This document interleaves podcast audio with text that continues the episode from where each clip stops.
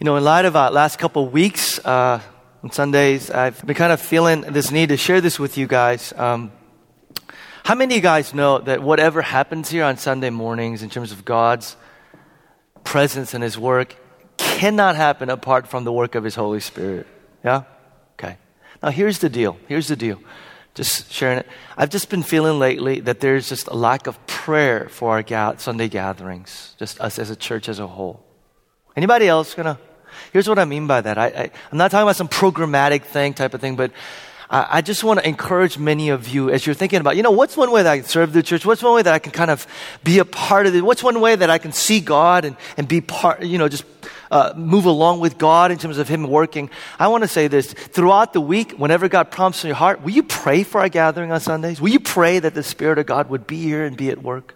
Will you lift that up? You know, and be intentional about it and say, God, whoever shows up on Sundays, whoever's there, their hearts, their lives, the ability to hear what you have to say and what you're doing, God, it's, it's not possible apart from the work of your Spirit. So we just pray, God, for that. Just, will you do that? Will you pray for that? And I also challenge some of you guys, if you can, come earlier on Sunday mornings, you know, a little bit earlier and, and sit in the pews or walk around the pews or in front of the cross and spend some time just praying for hearts of men and women that are here and that are coming on Sundays. You, you hear what I'm saying? You know what I mean? Because here's the thing. I think we get into this rut where we take for granted what God does. And there are times when He does just purely out of grace and His mercy. There are other times when He challenges us to pray and to seek God and to be dependent on Him. And I'm just feeling lately, just want to share with you, that instead of taking for granted what happens on Sundays, pray for the hearts of men and women that come, that God would speak to them and that there will be healing, transformation. Pray for the worship team. Pray for me, whoever's preaching up here, that there would be this collective, more intentional movement of prayer. Amen?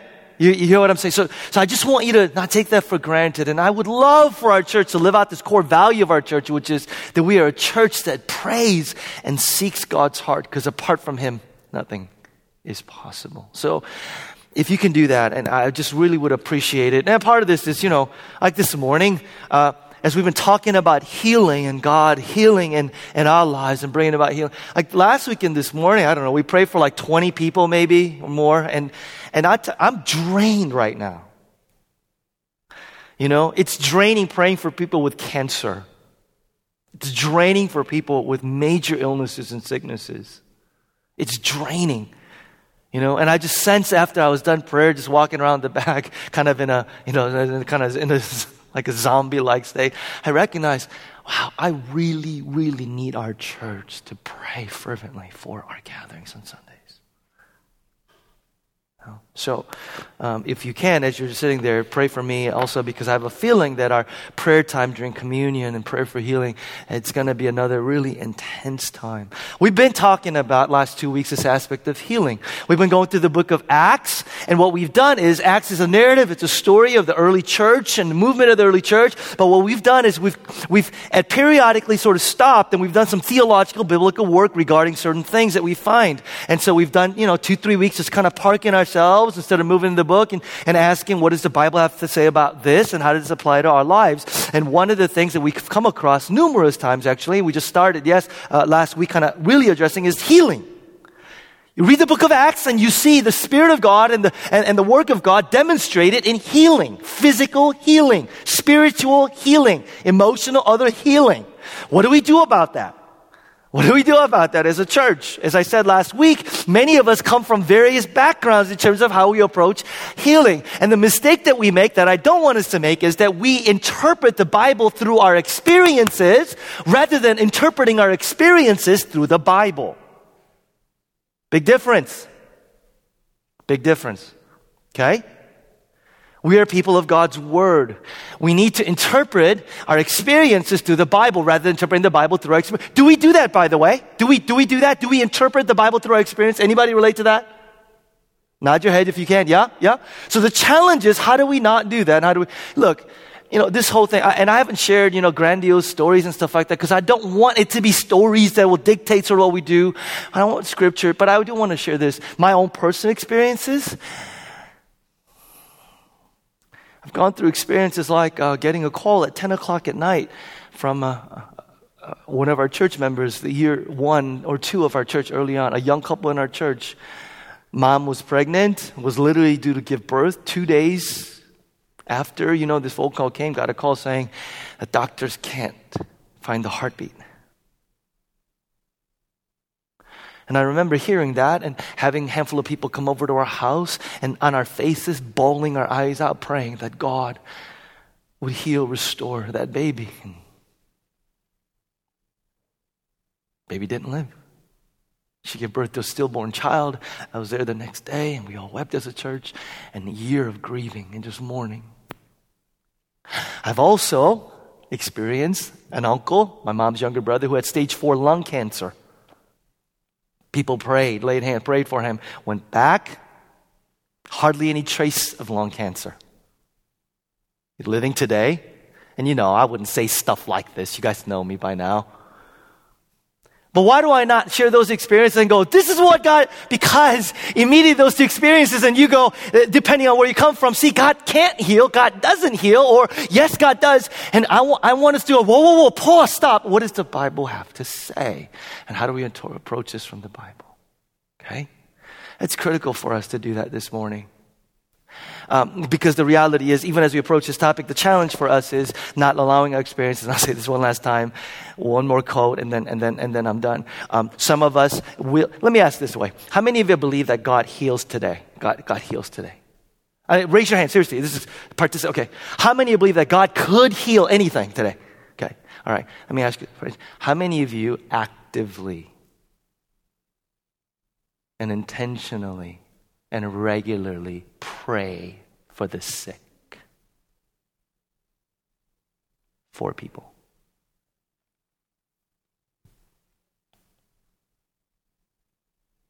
That's why I'm preaching this sermon. God could heal. God wants to heal, but I don't pray for the sick. I rarely pray for the sick. Well, why? You say you believe God could heal. You say you believe God does heal. Why? And, and a lot of times answers fall into these two categories because I've never personally seen it. So even though theoretically, conceptually I believe it, I've never seen it. I've never personally experienced it. So yeah, I say I do, but I really don't. Or some of us, it's because of the abuses in the healing movement. Peter, you know, the guy with the big hair and the coat and slain in the spirit. And it's a scam. And I just, uh, and we just go, okay, but both of those say experience dictates what you think about this. What does the Bible have to say? There's absolute danger interpreting our life through experiences rather than truth. There's absolute danger in doing that. You know, I prepared a little bulletin insert for you because there's tons of points today that I want to go over. And here's a quote that I begin that insert with you. If you read along with me or you refer to the screen, here's a quote from the book Mystery of the Cross. Experience cannot be allowed to have the final word. It must be judged and shown up as deceptive and misleading. The theology of the cross draws attention to the sheer unreliability of experience as a guide to the presence and activity of God. God is active and present in the world quite independently of whether we experience Him and being so. Do you believe that? Experience declared that God was absent from Calvary only to have its verdict humiliatingly overturned on the third day. As with the cross, our darkest hour may be God's finest moment. It may be there that he does his greatest work, albeit unseen to us. Thus, instead of letting our circumstances consume us, we are to be consumed with God. To that end, we pray without ceasing, trust in his sovereignty, and find comfort in his hope. Mystery of the cross. How many y'all can relate to that quote? Yeah, of course. Because here's the deal. Our experience says, God has forsaken me. God has abandoned me. Where is he? Truth tells us, Isaiah, I will never leave you nor forsake how can you possibly believe in a good God? Look at this situation. It is silly to believe in a God who claims to be good. How could anything good, positive come out of this? Truth, Romans 8 28, for God works for the good of those who love and believe Him. I've sinned, I've messed up. I feel absolute utter condemnation, totally abandoned, distant from God. Romans chapter 8, truth. There is therefore now no condemnation for those who are in Christ Jesus. I could go on and on. Experience, Life is like this. Are we people of experience or are we people of truth? This is the crux when we talk about healing. Because I don't, can I say this gently? I don't care what your experience says to you. I really don't. What I want to know is what do you think the scripture has to say, and how then do you respond to that? Yeah? Okay. So let's begin here as we cover this massive topic. Why does God heal today? Why does God not heal today? And what happens when God doesn't heal? What do we do? Uh, here's the theological, here's the theological sort of big picture paradigm type of thing that undergirds all this so that y'all know, some of you going, eh, did I walk into health, wealth, prosperity gospel church? What is this talking about healing and stuff? You need to know, we, we could not be more far from or further from that. You need to know, here's the uh, theological underpinning. It's the kingdom of God. Here's what the kingdom of God says, okay? Bible says that the way that God created the world, He created a world of perfection, shalom, peace, wholeness, without illness, sickness, death, or decay. And God says to His prized creation men and women, if you would choose to live under my rule and my reign, under my kingdom, you could live this life of shalom, perfect intimacy with me, each other, and the world. Man chooses, Genesis chapter 3, to come out under the rule and reign of God and decides that he is going to do his own thing. Along with that decision comes then chaos, destruction, evil, injustice, sickness, and death. You following so far? Okay? The curse of Genesis 3. Now, what does God do? God doesn't say, well, I'm going to just clean it all up and start all over. I'm going to just wipe everything on collateral. God doesn't say, well, you've messed up. I'm going to abandon you. What does God do? God says, throughout the Old Testament, this is the mess of the Old Testament. I will send a Messiah who will come as a suffering servant. And here's what he's going to do. He is not going to come and save your soul so you can go to heaven. He says he's going to, this is the primary work of Jesus, reestablish his rule and his reign over all of creation again. You got to understand that. He's going to reestablish his rule and his reign over all of creation in such a way that what God intended and the effects of what God intended will once again come into the world today. Under his rule and reign, under his rule and reign, God says, I will restore and renew all of creation. And yes, that includes salvation of your soul, but includes physical restoration of all things. God says the kingdom is here, which means that you can experience it now, but the kingdom is yet to come, which means complete restoration, healing is yet to come. Jesus Christ says, This is the ministry that I came to do. And he didn't just talk, let me, let me show you. Uh, this is from Matthew, Matthew chapter 11. Matthew chapter 11. When John heard that in prison what Christ was doing, he sent his disciples to ask him, Are you the one who was to come, or should we expect someone else? Jesus replied, Go back and report to John what you see and hear. In other words, they were wondering, Are you the Messiah? Are you this guy that the Old Testament was talking about that is going to come and establish God's rule, God's reign over all the creation? Jesus says, Yes, I am. And they go, How do we know? How do we know? Jesus doesn't say, Well, tell them I forgive you for your sins. Tell them there's heaven waiting for you when I come back. What does Jesus say? Listen. Verse 5 The blind receive sight, the lame walk, those who have leprosy are cured, the deaf hear, and the dead are raised. See what Jesus is saying? He's saying, My ministry is what God intended, which is I'm going to come to establish His rule and His reign, and the effects of that will be that there is this restoration and healing of all of creation. Okay? So the demonstration of the kingdom of God, Jesus, He casts out demons. And He says, The kingdom of God is here. He heals the sick, and He says, The kingdom of God is here. Why? By the way, real quick, I can't go into this deep today, but real quick. The reason why there's lots of times kind of a parallel between casting out of demons, and I know some of us think, whoa, whoa, about that, and then healing. Uh, just real quick, casting out demons, healing. The Bible says that after the fall, after the fall, Satan, Satan somehow arises as sort of the, the, the, the ruler and reign uh, and establishes sort of a pseudo kingdom over creation. That's why the Bible calls him the prince of the air, prince of this world, so on and so forth. Now check this out the effects of Satan kind of reigning and ruling temporarily in, in, in, in this created order is evil. The result of his kingdom is injustice. The result of kingdom is sickness, so on and so forth. So when Jesus comes and defeats Satan and conquers Satan once and for all on the cross definitively, it wasn't just some cosmic battle between two deities. It was God saying, not only am I defeating Satan, but I am overcoming his rule and his reign and establishing my rule. And My, does that make sense?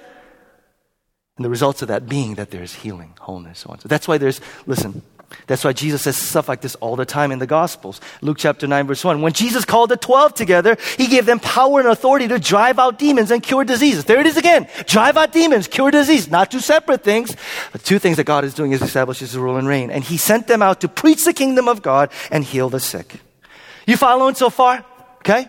So the, so the theological underpinnings of why we believe that God heals today is not, you know, if you believe enough in faith and God wants, the underpinnings is that God has come to establish his rule and reign through Christ and his death and resurrection. And God began that, he inaugurated that and when he rose again, and he's coming to fulfill that. Now check this out. It is absolutely confusing to me that there are people in the church today who are active about social justice, who are all about justice of God and working to make a difference in systems and institutions, so on and so forth, right? And they fight evil and injustice, so on, They're because they believe that the kingdom of God is here. He has come to rule and reign. And then I go, do you also uh, pray for the sick and actively, intentionally seek them out? Because you know, your theology says that God has come to establish his rule and reign, restoring all things. How come you don't pray for the sick? How come you don't? Because you do believe that, you know, he reign, rule, restore all things, and you really work at that, systems and justice. Why do you not pray then for the sick? Does that make sense? It's the same theological anchor that says God is here. He's going to come fulfill it later. In other words, those of you that are passionate about social justice, you know, working to rid our you know, systems of evil and justice, you should be the most passionate about praying for the sick. You should be the most passionate about praying for the sick. Because the very thing that motivates you is the same thing that should motivate you to pray for. Does that make sense? Say yes if you, yeah, okay, okay. So, so we have a church full of people who are about the kingdom of God and justice of God. Well, as much as you fight to rid our city of gangs and so on and so forth, you are also an agent to go lay your hands on sick people and saying, do you want to get well? And you pray for them. You don't ever want to sit front, do you? Ever again? Sorry. I rubbed, yeah, it gets worse. I rubbed Michael's forehead this morning. We'll get to that a little bit later. I can't believe you're still sitting there this morning after what I did to you, Michael. Okay. Was that, you gonna move when I do that? Okay, okay. Okay, guys, here's what I'm gonna do. Listen, listen. I, it, it, it, was kind of challenging for me this morning because uh, literally there's like, there's like 11 points and this is like 11 sermons, all of these, and I can't go in depth out of them. I'm gonna hit on some of them real quick and move on, okay? Because I gotta pace myself because we have to answer the question, why does God heal? What does the Bible say? Why God doesn't heal? And when God doesn't heal, what do we do? Okay? So first, why, do God, why does God heal today? One, say it with me. Let's play, you know, this together. Ready? God heals because he is asked to heal. Brilliant insight, right? The Bible says in the New Testament, why does God heal sometimes? Because uh, people asked him. Mark chapter 7 verse 31. Then Jesus left the vicinity of Tyre and went to Sidon, down to Sea of Galilee and into the region of Decapolis. There's some people brought to him a man who was deaf and could hardly talk. And they begged him, they asked him to place his hands on the man. And Jesus heals him. The Bible sometimes gives no other reason for Jesus' healing than the fact that somebody said, um, will you heal me or her? Why is this uh, such a silly insight? Why do we not experience healing in our lives today and other people? Because we don't ask for it. I mean, and I know, I know. There are lots of reasons why we don't ask. You know, some of us are like, I've been asking for seven years and I got done asking, so I'm done. I don't ask anymore. Or I've never personally experienced it. Or I was at the conference and I saw that phony. Regardless of what the reasons are, what the Bible says is that He heals when we ask Him. So here's the question How often do you pray? When was the last time you prayed for God to heal you? And someone else. When was the last time you intentionally sought God out and said, God, believe that you are God of healing? And so I ask. And you know what? Here's the thing. We are really good at ritualistic prayers for healing. You know what that is? That's, it's the, God, will you be with the doctors? as they perform surgery. God, will you be with, you know, him as they take the medicine? Which is, I'm not knocking that. I'm not making fun of that. But here's my question. If you're willing to pray for the doctor in surgery, why not pray that that cancer will be removed? Does that make any sense? That we stop saying, God, I pray for the doctor's hand. But You know what I mean? It's just cons- consistent. Why do we not ask? Uh, let me put up this quote. Uh, there's a little nuggets under each point that I want to put. We will never ask God for anything you do not believe He can and will do. We will not ask God for anything that we believe He can and will not do. That's why reason why we say we, God could heal. God I think does heal today, but I'm not practically going to ask because theologically I think I say I believe, but on a practical level I don't pray because I don't think he can and will. I had somebody come up last week, and I can't get too much into this, who said, Peter, here's the reason why I don't pray. for healing. She said, um, Because I think this sickness, this illness is my cross to bear. This is God's way of teaching me. Okay, let's just. We talked about suffering for two weeks. I'm going to be very careful. There are some forms of suffering, some forms of hardship I do believe that God doesn't deliver people from because there is unknown to us some things that God wants to accomplish. But here's why I have problems with this.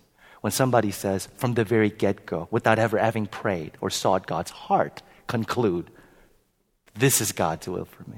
Does that make sense?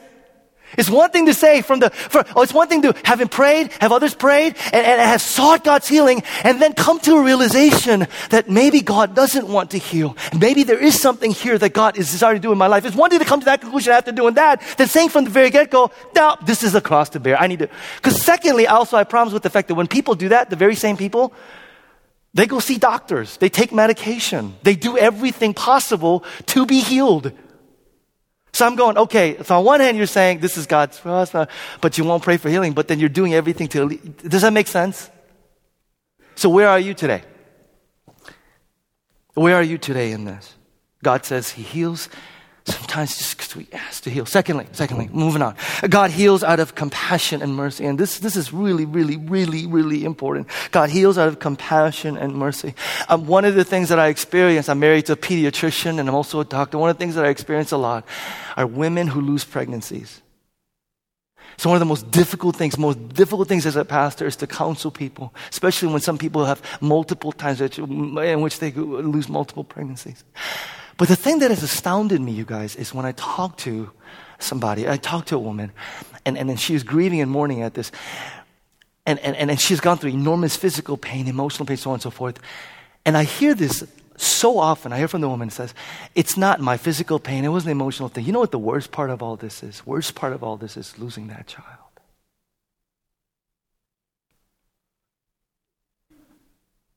And as a, as a man, who doesn't quite understand as much. In my ignorance, I'm going, but that baby, I mean, it, it, it, brought enormous amount of pain and possibly even danger to your physical body. And you said the worst thing that could happen to you is that child, losing that child. Let me introduce you to a Hebrew word. It's the word raham. Raham literally means in Hebrew womb. W O M B, womb. Every time in the Old Testament it talks about God's compassion, the Hebrew writers was the word raham.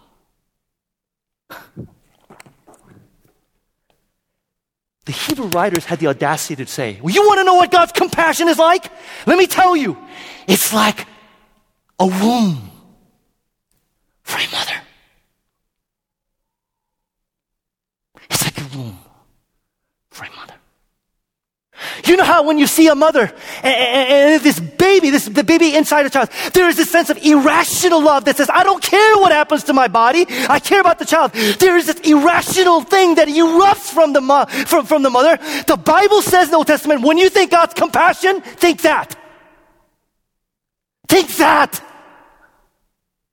When you think God's compassion and mercy in the Bible, think that. Think of that mother and the womb and the eruption of irrational love and emotion for that child. Don't you dare tell me that God doesn't care. We'll go into this. We may not know sovereign mystery, sovereign timing, why God sometimes doesn't. But the Bible is very clear. When He sees the sick, when He sees the ill, when He sees the dying, God is physically in His soul, I believe, in His being, moved. Womb. Compassion. Hmm. Interesting enough, in the New Testament, Word for compassion, splanchna in the Greek, intestines, stomach. Again, similar thing. Let me show you a passage. Mark chapter 1 verse 40, a man with leprosy came to him and begged him on his knees, if you are willing, you can make me clean. Filled with compassion, Jesus reached out his hand and touched the man. I'm willing, he said, be clean. Immediately the leprosy left him and he was cured. There's a word that theologians have come up with. I know they're trying to explain God's the word impassibility. Does anybody know what that means? Impassibility. It's a, it's, it's a concept of an emotionless God.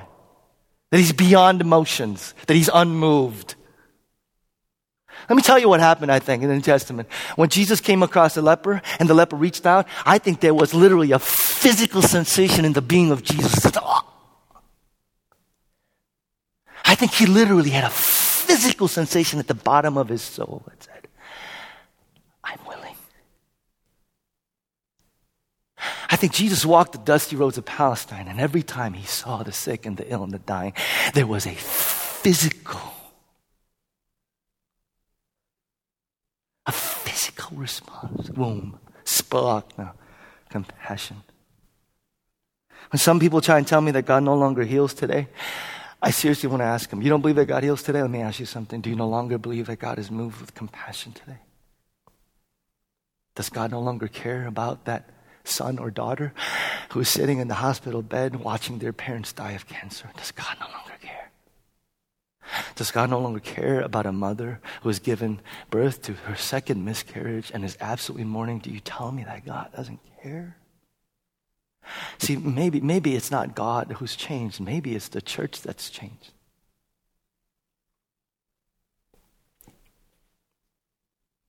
Little nugget here before we move on.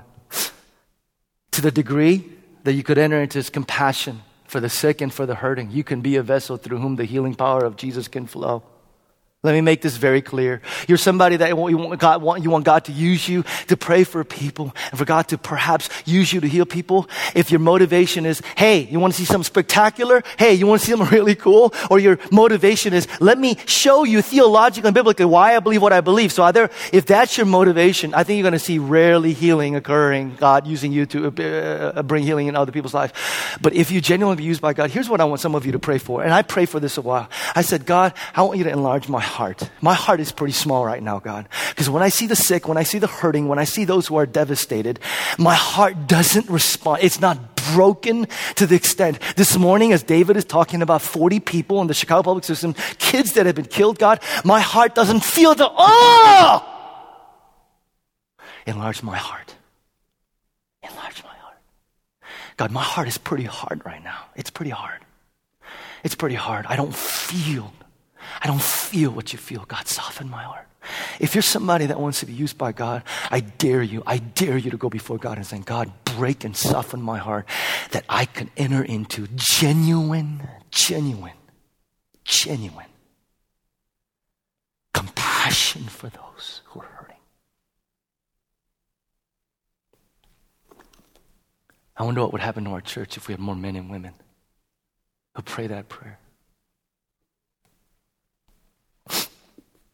Third, why does God heal today? God heals to glorify himself and his son.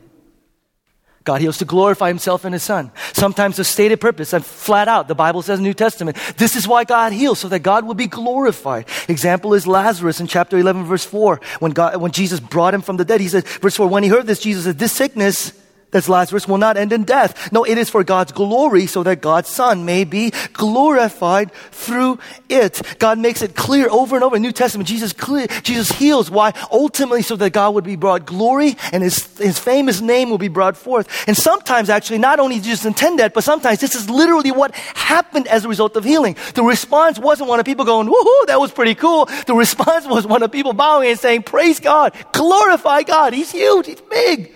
Example, Matthew chapter 15, verse 30. Great crowds came to him, bring him the lame, the man, and the cripple, the mute, and many others, and laid them at his feet, and he healed them. The people were amazed, and listen to the result. They praised the God of Israel. Let me ask you something. Has God always been about his glory from the very beginning of time? Yes? Has that changed? I think as long as that doesn't change, and I have a feeling it doesn't change even way into eternity, and God's about His glory and His fame, I think we can believe that God desires to heal so that He would ultimately be glorified. He would ultimately be glorified. Uh, let me just practically say implications. It's one of the most common hindrances to healing in the church Say why we don't experience healing. And I shared this last week is because we're not really about God's glory. We're about our glory. And one of the ways that that happens, manifests itself is we're afraid of how stupid and foolish we'll look when we pray for people and they don't get healed. Anybody? Anybody struggle with that? Yeah, yeah. I struggle with that big time. Let me give you an extreme example of how I struggle with that and I still struggle with it. 19 years old, I'm in Africa, walking down Nairobi, Kenya. Before we went to Nairobi, Kenya, we were told uh, in the city that there was this famous man who had been an invalid all of his life, and he sat at this corner in one of the downtown square. Right? So, um, you know, I was young and naive, but sometimes it's good to be young and naive, amen? You know, because you believe that God. Somebody once said this, I don't know. Somebody once said, if you lock a brand new Christian in a room and give him a Bible, that person will never come back thinking, God doesn't do that today. Just throwing it out there. That's where I was. Young Christian, read the Bible. Why not? So I got up that morning and I told a couple of my friends, you know what? You know what? You know what? Here's what I'm going to do. I'm going to walk down the street. I'm going to walk down the street. I'm going to look at that man in the face and say, Jesus' name, in Jesus Christ, he heals you. Get up and walk, just like the Bible. So my friends go, okay, very cool. All right then, we're going to do it, all right? So we get up. We got on our bus, we're going ministry, bus parks, right? Our whole team gets out, right? And in the bus, I'm going, yes, Lord, you're gonna do it. Yes, Lord. I get out of the bus. As soon as I stepped out of the bus, all of a sudden my faith from up here, slowly each step, I'm getting weaker, I'm getting more anxious, I'm getting more frustrated, I'm getting more, right? Each every step of the way, right? And my friends, of course, gracious friends are walking alongside me going, I can't wait, you know. So I'm walking, I'm walking, and I'm literally like sweating. I'm getting nervous. My hand, you know, my palms are getting sweaty. It's like, I don't want to look stupid, but then I don't believe it. I don't believe God's going to heal. I don't want to look stupid. I don't want to, that whole thing's in my mind. So what do I do? We're walking, we're walking, we're walking. We come to the corner, a few steps, we're walking, we're walking, walking. I looked at him, took out some money, and put it in and said, God bless you. And I walked right past. If you ask me today, why did you do that? Why did you not pray for him? It wasn't because I lacked faith, although I think that was a part of the reason. You know why I didn't? To be completely honest, because I was absolutely deathly scared of how stupid I was going to look when I said, In Jesus' name, get up and walk. And for him to go, What? It still affects me today. I'm preaching this message and I pray for 20 some people today this morning, but I can't tell you how often I struggle with when people say, Will you pray for me? And you gotta, you gotta know, I'm not a faith healer. I don't even think I have a spiritual gift. None of those things because I believe that God sometimes uses people. For I don't. I just obey and pray for people. But even to this day, when somebody comes and says, pray for me, I'm okay doing it. But it's hard for me to go up to people and say, can I pray for you? Because I'm afraid that I'm going to look stupid when God doesn't answer their prayer. Check this out though. You know what I learned from the Bible? God's okay with me looking stupid. I shared this last week. God's okay with me looking stupid. Really, He is. He is. He allowed his son to look foolish in the eyes of the world. He allowed his apostles to look foolish. So high on the list of God on why he heals and he doesn't is not, is Peter going to look good or is Peter going to look stupid? You know what I mean? So he doesn't say, well, I think I'm going to heal him today because Peter is praying for him. And after all, I don't want look Peter to look bad. God says, I heal, not heal.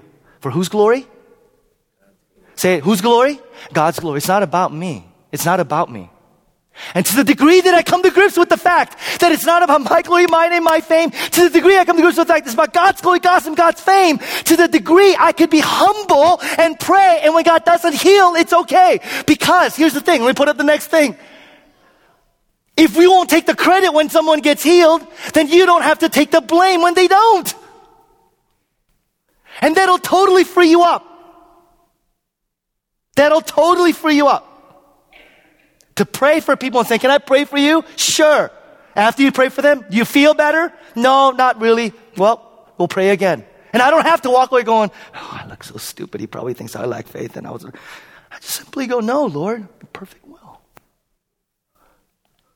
It's about God's glory, not ours. And for some of you, maybe not a lot of you, that struggle with this as I do, Make it a habit to say, God, it's about your glory, not mine. It's about your glory, not mine. It's about your glory, your name, your fame. Not mine, not mine, not mine. Simply want to be obedient. Okay. Ah, we got to move. Numbers, number, what, what number are we on, Michael? Number four. Okay. God heals in response to faith. Okay. God heals in response to faith. Gotta move, gotta move. Matthew chapter 9, verse 27. As Jesus went on from there, two blind men followed him, calling out, Have mercy on us, son of David. When he had gone indoors, the blind men came to him and asked him, Do you believe that I'm able to do this? Yes, Lord, they replied. Then he touched the eyes and said, According to your faith, it will be done to you. New Testament clearly teaches that God responds in response to faith. Faith in what? Listen very carefully. Not faith in faith for healing, but faith in God's ability to heal. Can you put up the next thing? Can I correct some error and bad theology? I think that's rampant maybe in the church sometimes. It is absolutely biblical to say that healing requires faith. New Testament is clear on that. Healing requires faith to believe that God is able to heal. That, that's absolutely, but to say that faith requires healing, is that true?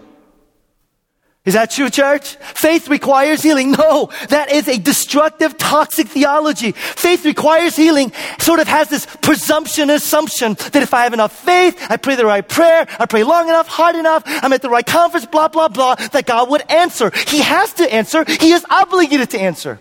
Look at what Jesus said in regards to this, Matthew chapter 8. Verse 1, when he came down from the mountainside, large crowds followed him. A man with leprosy came and knelt before him and said, Lord, if you're willing, you can make me clean. Jesus reached out his hand and touched man and said, I'm willing. He said, be clean. In some theological circles, you will never hear this to say, it's okay to say if you're willing. Why? Because if you say, Lord, if you're willing, that just denotes lack of faith. You don't want to go there. That means you just don't have enough faith. So don't even include that. Why even say if you're willing? Because that just shows that you're weak in your faith. Jesus says, it is perfectly legitimate to say, Lord, if you're willing. Because it doesn't denote lack of faith to say if you're willing. The leper completely believes that God is able to heal. He could heal, but his willingness to say, Lord, if you're willing means that he's not about his agenda. He's about whose agenda? God's agenda. Oh, that's hard. See? That's hard for healing. And I say this gently because for some of us, it's really hard to hear sometimes the way we respond when God doesn't answer shows us that maybe we're not really after God's agenda, even if that is unfathomable and hard to understand why God would, but it's really more about our agenda. Can I tell you another thing why this theology is destructive in the church? Because when you teach that faith requires healing, it puts the burden on who for healing? On the person. Do you realize that? Think of the burden on the person that wants to be healed when it's a faith requires. So the person says, okay, so in order for me to be healed, if the burden falls on me, that means I have to have a psychological certainty, which the Bible doesn't require at all, a psychological certainty that God will do this. And so all of a sudden you got to whip yourself up into some psychological frenzy to believe. And the Bible says the burden doesn't fall on you, the burden falls on who? On God. And His sovereign will. It's not up to you. The reason why I react violently against the whole faith requires healing theology is because it's another form of religion. If you do the right thing, if you say the right prayer, if you da da da da da, then the blessings of God will come. If the blessings of God don't come, it means you didn't do enough. And I just want to go, where do you see that in the Bible? In the Bible. Can you tell that I feel very strongly about the whole faith healing movement? Can you tell? Can you tell? Okay. I don't want to just knock on them. I'm just saying, like, there's some parts we just got to be careful about. And I'll read you a phenomenal story at the end of how, how somebody almost was just like literally just destroyed beyond repair by being told by people you're not healed because you don't have enough faith. I just want to go, tell me who that is so I can choke them. and then we pray for healing and they'll be okay. You know what I'm saying? you accomplish both, you know? Oh, bad theology. Oh, chill, Jesus. No, anyway.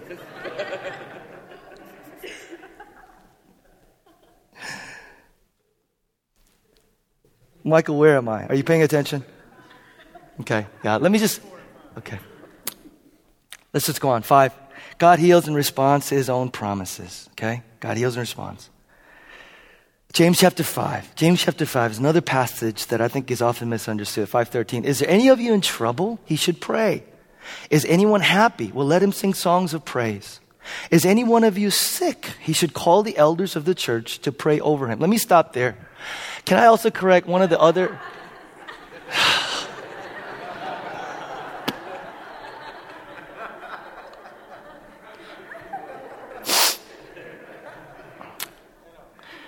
now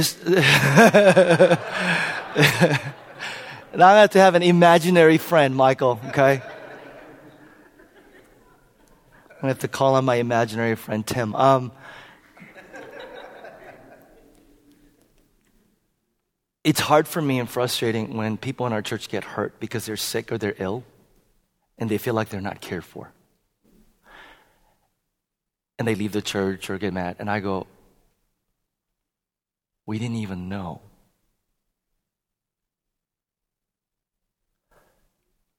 Do you know what the New Testament says in terms of the how of healing? Read that again, will you? If any of you sick, say it with me, ready? He should call the elders of the church. Who is the responsibility fall on to let people know that they're ill and sick?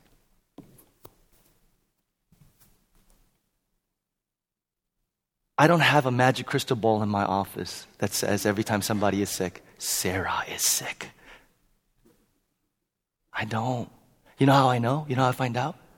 Somebody gets enough courage to tell their friend and their community group leaders, or they write on a card and say someone's sick. And you know what? Every person who says, I'm sick, will pray for me, gets prayed by our staff, by our prayer team, and everybody. Do you know that? We love to pray for you. But how can we pray for you when you will not let us know who you are? And then, secondly, sick, he should call the elders of the church and pray over him and anoint him with oil. Now, check this out.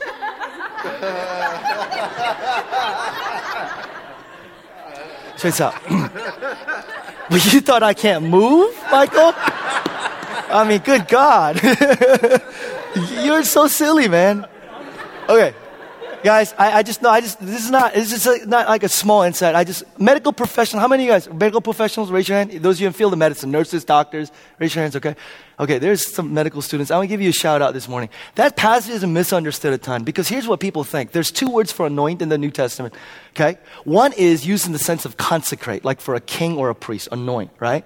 So it's called ceremonial anointing. The other is a very practical term that literally means to rub some oil.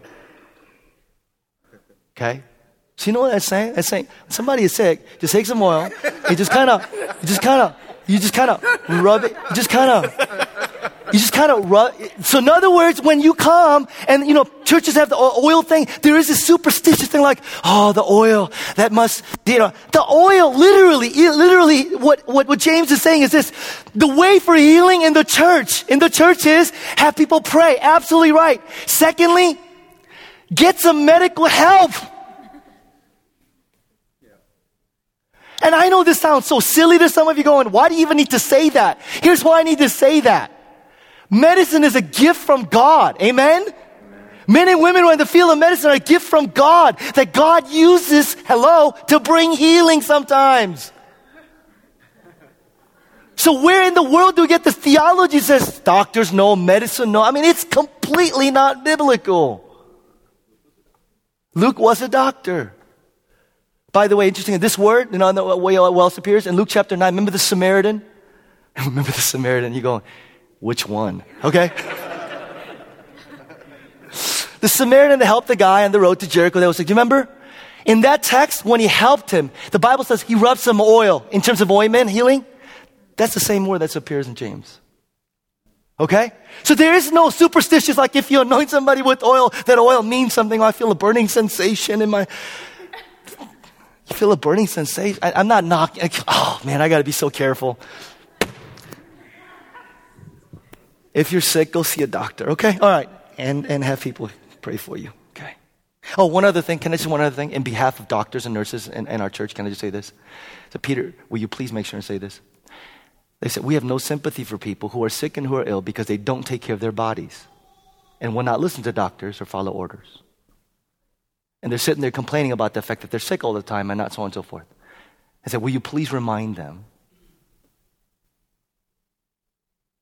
Please remind them that as a Christian, as a Christian, that we have the responsibility to make sure. I'll just leave it there, okay?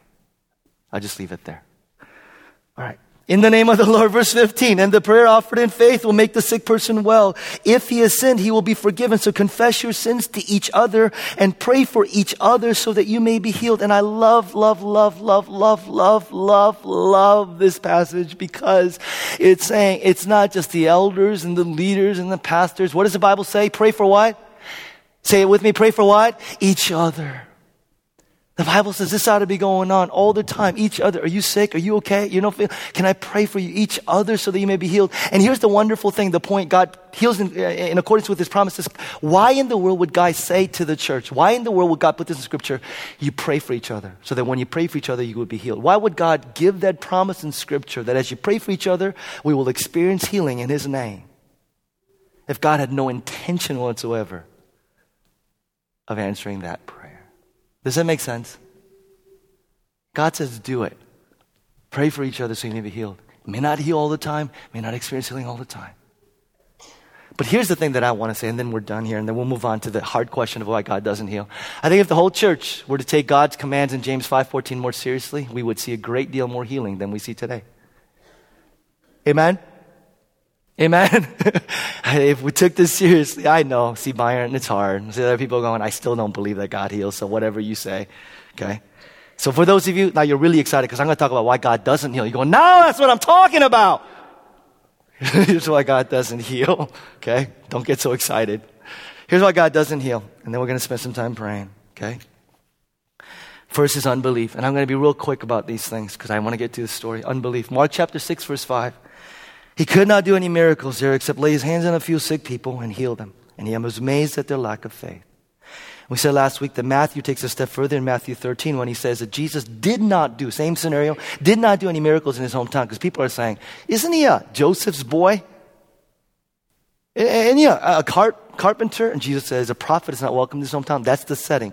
Here's what Jesus is saying. Listen, Jesus is saying, not, it's not talking about, God, I, I lack faith. I need you to believe, God, because I want to see you work in our church, working. That's not what it's talking about. It is an attitude that says, God doesn't heal today. I don't believe that's that's a bunch of bogus.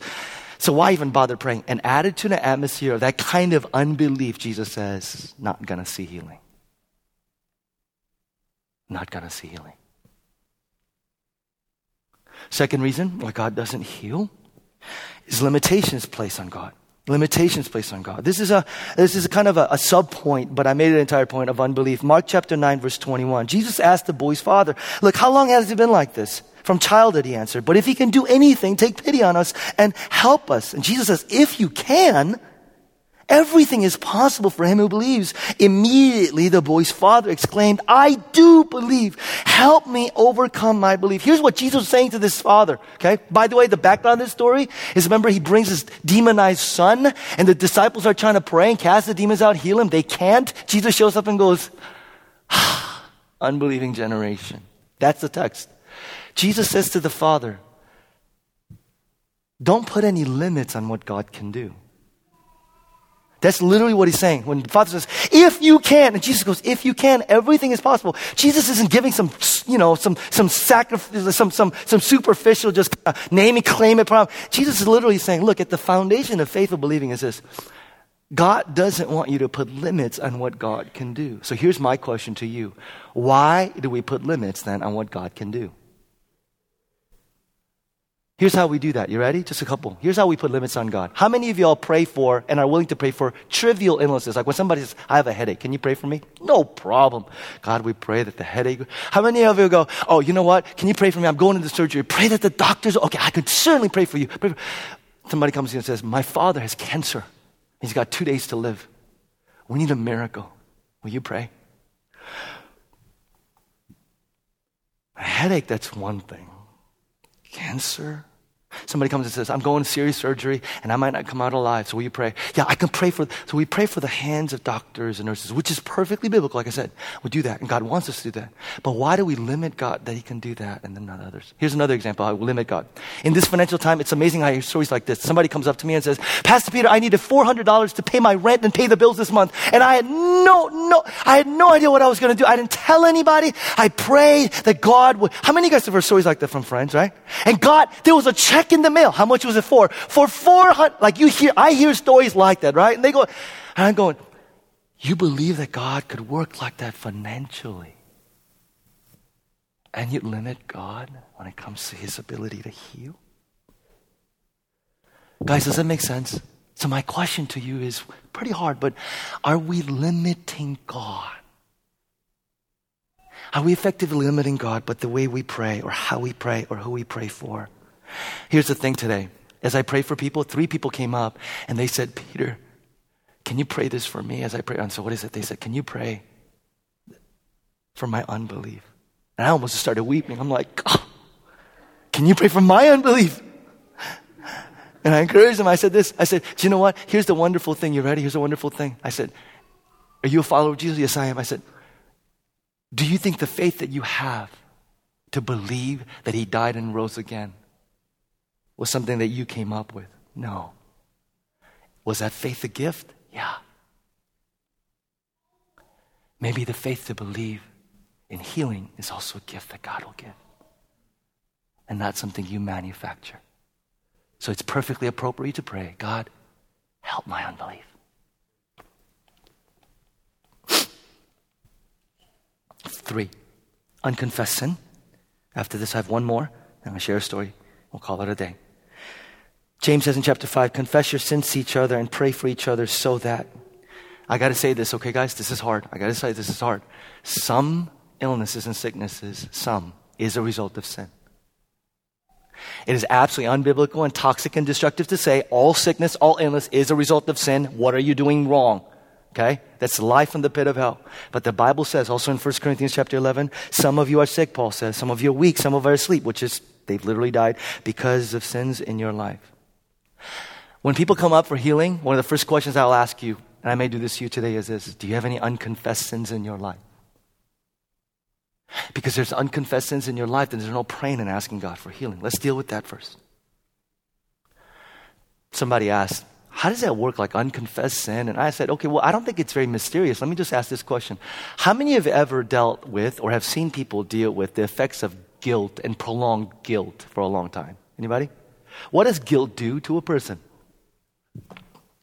I've seen people dealing with guilt because of mistake. What's that? It destroys. It de- I have seen people, okay? I've literally, I've seen people over a course of weeks and months go from somebody full of life, full of joy, and this guilt starts becoming poisonous, toxic to their soul. Just starts eating them up. Um, I don't mean to be all like you today, but I need to say this some of you today. I'm not saying that you're sick and ill because of, but some of you, literally, you have allowed guilt in your soul in your life without repenting it to eat away at your soul and it's becoming toxic.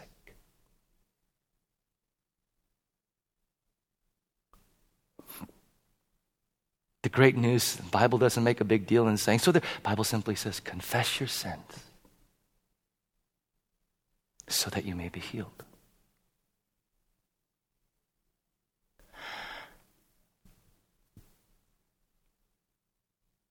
Make it a daily habit. If you say something that offends somebody and you know you offended them, go and say, I'm sorry. Say it. You do something that's hurtful, destructive to somebody and you know that person's hurt, seek them out right away and say, I'm sorry. You've got sins in your life that you're dealing with on a cyclical basis, you know, over and over again. Find people that you can be accountable with, share with them and saying, I've been dealing with this sin over and over again. Will you keep me accountable and deal with it right away?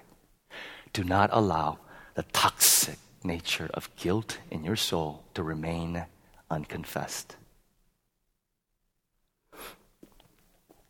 Number four, and with this is hard sovereign timing and sovereign mysteries.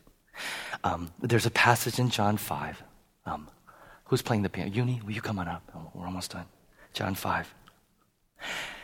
This is a story that you might be familiar with, okay? Now there's in Jerusalem near Sheepgate a pool, which is Aramaic called Bethesda, which is surrounded by five colored covered colonnades. Here, a great number of disabled people used to lie the blind, the lame, the paralyzed. And some of you know, and I've shared this before. Here's what's going on there's this pool.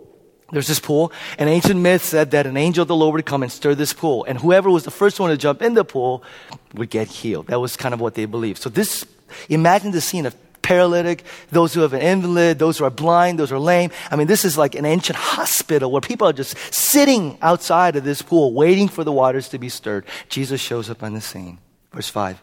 One who was there had been an invalid for 38 years. When Jesus saw him lying there and learned that he had been in this condition for a long time, he asked him, Say with me. What does he ask him?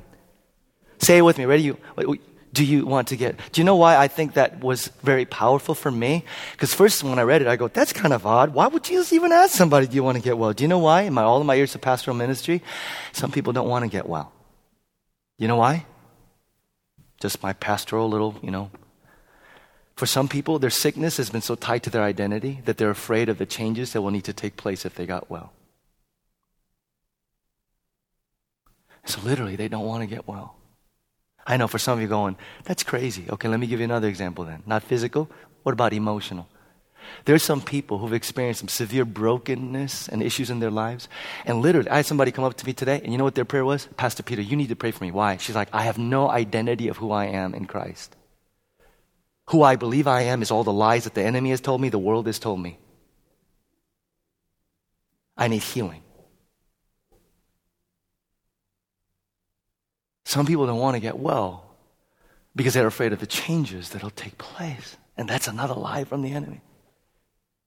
So when somebody comes up for prayer, I go, Do you want to get well? Because I want to make sure that you know that what's going to happen might mean changes.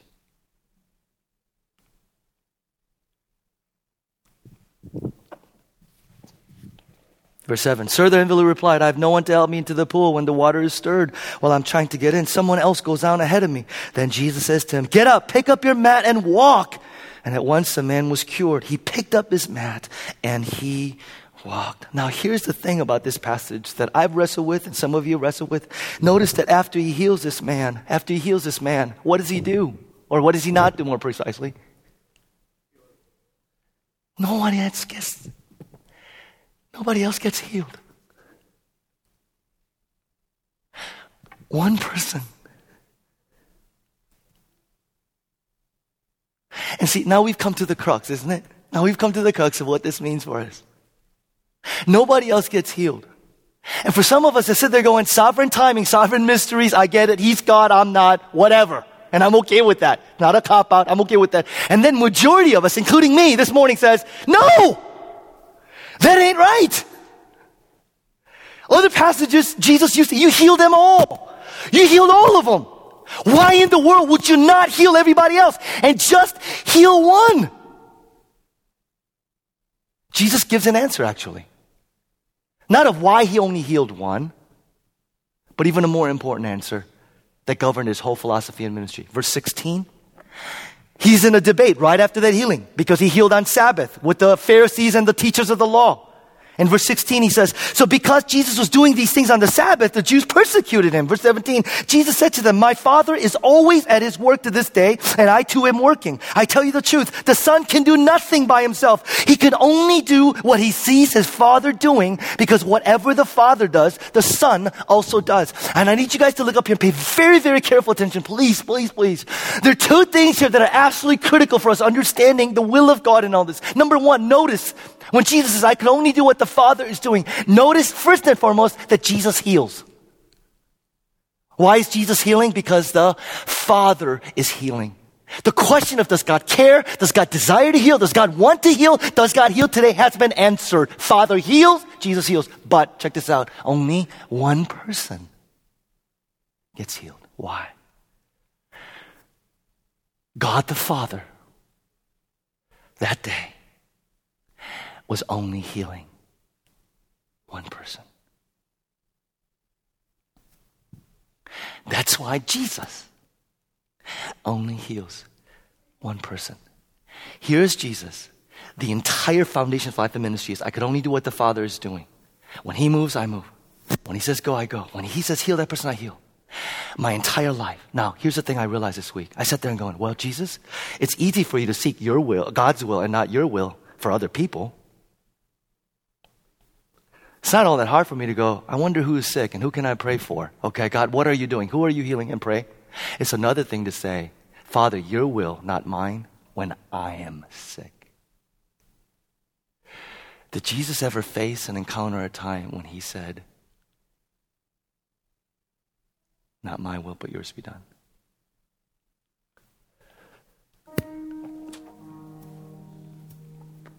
Uh, and you need to, you need to hear this. You, you, need to, you need to please, please, please hear this. Jesus, the Son of God, that governed his entire life in ministry as he healed at the pool one person. His father was healing one person. Jesus, the day before, night before he used to be crucified, he is staring at the cross. He is staring at the cross. He is staring at the cross. He is staring at the darkest, the darkest moment in his life, the darkest moment in all of his ministry.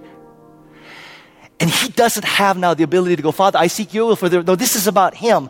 This is about him and submission of his will, his will under the Father's will. And what does Jesus pray? What does Jesus pray? You need to listen to this. Jesus says, Father, take this cup. Take this cup from me.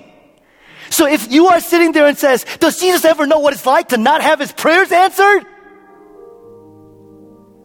He actually does. He says, take this cup from me. His prayer is not answered. Why? Because right after he says, but not my will, but yours be done.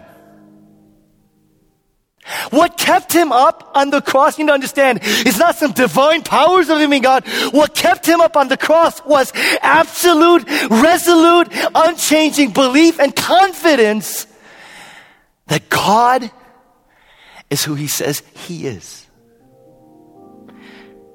And he submitted himself, the Son of God, in unanswered prayer. God's sovereign timing, sovereign mysteries, not my will, but yours be done.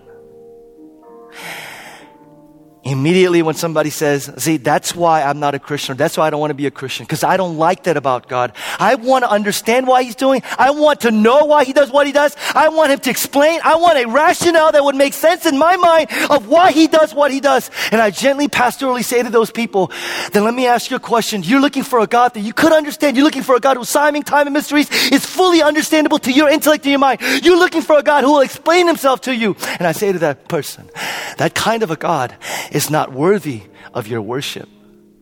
Because that kind of a God could never say to you and me, Give your life to me. I, want to I wanna read you a, a, a, a, story, and we're done here. Uh, how many of you guys don't know Edith, Edith Mishmerheisen, who had a baby this uh, past week? Woohoo, Edith! Edith. Man, that baby was a week and a half late in coming. I mean, she was like out to here last week. You know, she came up for prayer. She's like, please, can you pray for me? And the first thing I said is, in Jesus' name, come out! Finally, they had their baby. A year and a half ago, we prayed for healing for people, you know. A year and a half ago, Edith walked out with just bawling, tears bawling. A year and a half, she said, Pastor Peter, can you pray for me? I said, what? She's like, I've lost complete hearing in this year, and there is this, this, this loud, unbearable ringing in my ear. And she's like, I'm scared to death. Can you pray for me? I prayed for healing. Nothing happened. This a year and a half ago. She sent this email giving us an update of where she is today. When I woke up on the morning of June, January 25th, 2008, I lost all hearing in my right ear. I opened my eyes and it was gone. All that was left is a persistent ringing created by my brain in an attempt to replace the sound that my ear is unable to hear. I guess my brain is trying to make sense of the chaos. I had to see three doctors before I got a diagnosis SSHL, sudden sensorineural hearing loss. Causes hard to determine, most likely a viral infection. The sad thing is, I don't even remember being sick in the weeks preceding the hearing loss. I was 29 at the time it happened. I pray for healing. My family, friends, and church family pray for healing. As I prayed, I continued to seek for medical answers or cure. I tried everything oral steroids, histamine shots, and steroid shots applied directly to my eardrum. Nothing worked. I have permanently lost hearing on my right ear and was left with the permanent ringing. Sometimes I think that I could deal with this much better if only the ringing would stop. I prayed for so much, so hard. I cried out to God asking for healing. He answered my prayer in an unexpected way. He said no. It was hard to hear people saying that I had to have faith and that God would restore my hearing. I had faith. I believed that God would heal me, yet He chose not to. I remember clearly praying, God, show me your glory, Lord. Show me your glory. Exodus 3. I thought that to see His glory meant that my hearing would be restored, that just as suddenly as the sound left me, it would come back. Today, I realized that He showed me His glory and I missed it. I was so sure that I knew how it would look. You know, glory equals healing. That it walked right past me without me seeing it. See, Peter, I was so angry and so depressed for so long. I wouldn't admit it because I felt guilty for being angry. By the way, if you're angry, don't be guilty for feeling angry. God could handle your anger. I kept repeating the right things, you know. I accept his will, you know. He, he knew better than I did and, and I'd find purpose in it all. I didn't believe any of those things. She's so honest. And yet I felt that I had to tell it to myself and those around me. I felt my strength as a Christian was measured by my ability to move on with grace, to continue smiling. It was not until a year later, as I talked to a family member, that I let God start the healing. Listen to this. I realized that while God said no to getting my hearing back, here's how He said yes. I was able to experience love and care for those who loved me, the community of friends and family that I cherish. And through each and every one of them, God has showed me His glory. And as I read that, I thought about a couple other emails of people who said similar things. I just want to share with you. This is kind of, you know, somebody else, and then I'll come back to Edith. There was one person who said, For the past two years, some friends and I have prayed for a severely retarded child. He has shown no improvement to date, but during our visits to him, we come in contact with his immediate family and extended family. And the result of that is that 14 of them have come to know and follow Jesus. I know the cynical side of us says, whatever, but he still didn't experience healing. Here's another one. You ready? My goddaughter Jessica is deaf. It has never occurred to me that her condition is God's will or that I should stop praying that he heal her. I do. At the same time though, her parents, as a result of her illness, have been thrust into the subculture of the deaf community and it has opened up fruitful ministry for them that they otherwise would not have had. Back to Edith. I still don't know why it happened. I can't say that I've gained deeper knowledge of God or spiritual insight. I may never find purpose in my hearing loss. All I can say is that I've been broken and humbled by His power. And I've come to the realization that it should be enough for me to know that God knows what He's doing even when I don't. And then she says the last thing that brings joy to my heart as a pastor because she's paying attention on Sundays. She says this. She says, Today I know that I should rest assured that my body will be restored on his day of resurrection and return. And that knowledge is what gives me hope. Edith is saying what I've been saying all along, which is my ultimate hope. And there's a quote at the end of the bulletin. You can look at the insert. At the end of the day, our hope is not just that we'll pray for healing and see glimpses of God's healing and restoration and believe on that. But our hope also rests in the fact that what we are not able to experience in this life and lose in this life, the Bible says at the end, is not just consolation from God, where God kind of says, they're there. Wasn't it hard? But what comes at the end is restoration. Restoration. Restoration. And the restoration means that everything that we lost in this life will be able to experience in that much more greater, that much more powerful, that much more joyous fashion for having lost it in the first place. That what awaits us at the end is not just God saying, well, now you're with me. What awaits us at the end is God saying, here's the life you've always wanted. And with this, um, there's a young lady in our church who's been wrestling with just terrible migraine headaches. And she's prayed without any answers and healing. She sent an email that I thought just so powerful in terms of this hope that awaits us. She said, Pastor Peter, I'm not from Chicago, I'm from somewhere else.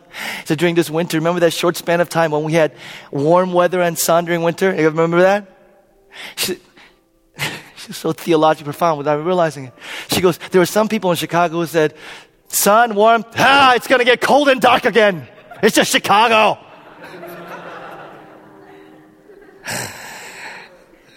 Great. You're a Bible believing Christian. All right.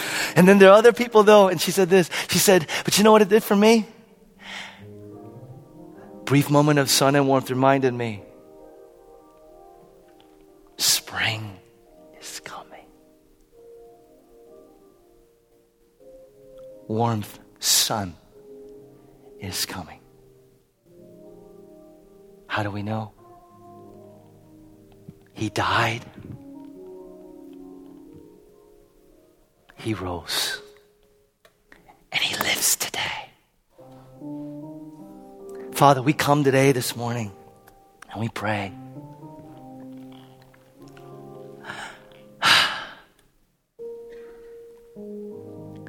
Father, as we are about to take communion,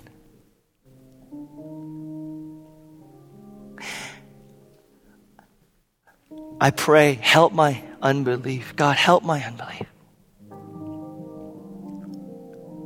If there's anybody else here, Lord, for whom whether it be their illness, their sickness, or, or other for others, Father, it, perhaps it's our prayer, God, I believe, help my unbelief. God of compassion, God of mercy, God of glory. You have answered definitively the question, God, whether you're able to hear, whether you're willing to heal, God. And you challenge us, you ask us to seek it, to desire it, to want it, and to believe in faith for it, God. While At the same time, trusting, yielding, and submitting ourselves to you.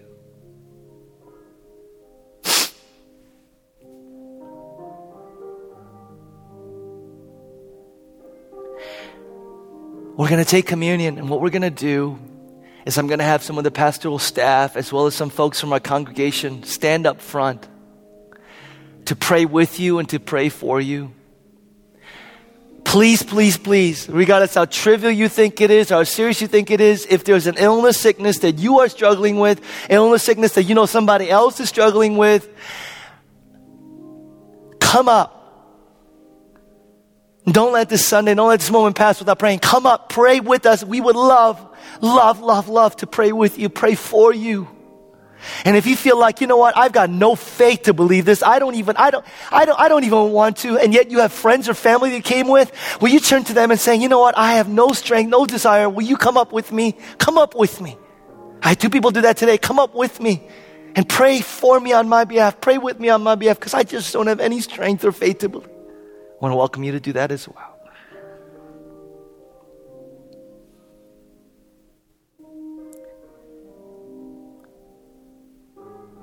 And for all of us, before you do, take seriously to heart, confess your sins. Will you spend some time doing that and making sure your heart is where it needs to be with the Lord before you take the elements? And the night that he was betrayed, Jesus took bread and he broke and he said, This is my body that was broken for you. So that in me, you can be made whole. This is the blood of Christ that was shed. Blood that symbolizes his new covenant that we are forgiven and accepted and embraced not by our effort, but by his grace. You don't need other things besides faith. It's faith in him and him alone. Whenever you're ready, come up. Take communion. Please come see one of us. We pray for you. I want to love you and minister to you. Whenever you're ready, the Lord invites us. The Lord invites us. Come up.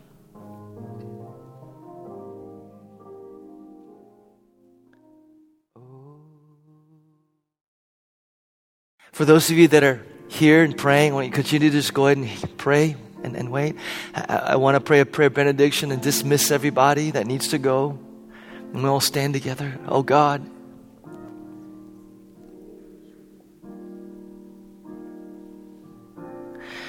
God, remind us today who you are.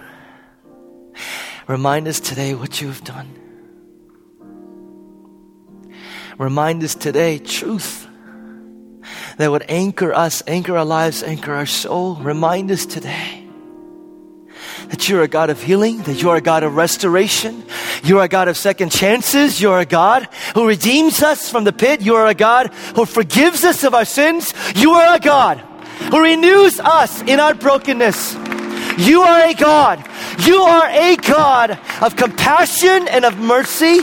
You are a God who is heartbroken today over the suffering, evil, and injustice in this world. You are a God who is moved to the depths of his soul and has promised that you will return one day. Return one day to make all things new, make all things right, and all things whole. Our hope rests in you. Our hope rests in you. Our hope rests in you. As you leave today, be agents of healing. Whether it be because you lay your hands on the sick and pray for healing, or you pour out your time, your energy, resources to a broken, hurting world that desperately needs the gospel of Jesus. Be an agent of healing in His name. Let the world see and know through you and your life an amazing God who has given His all. Who has given His all. In the name of the Father, in the name of the Son, name of the Holy Spirit. Amen and amen. See you guys here next week as we continue our journey. Have a great week.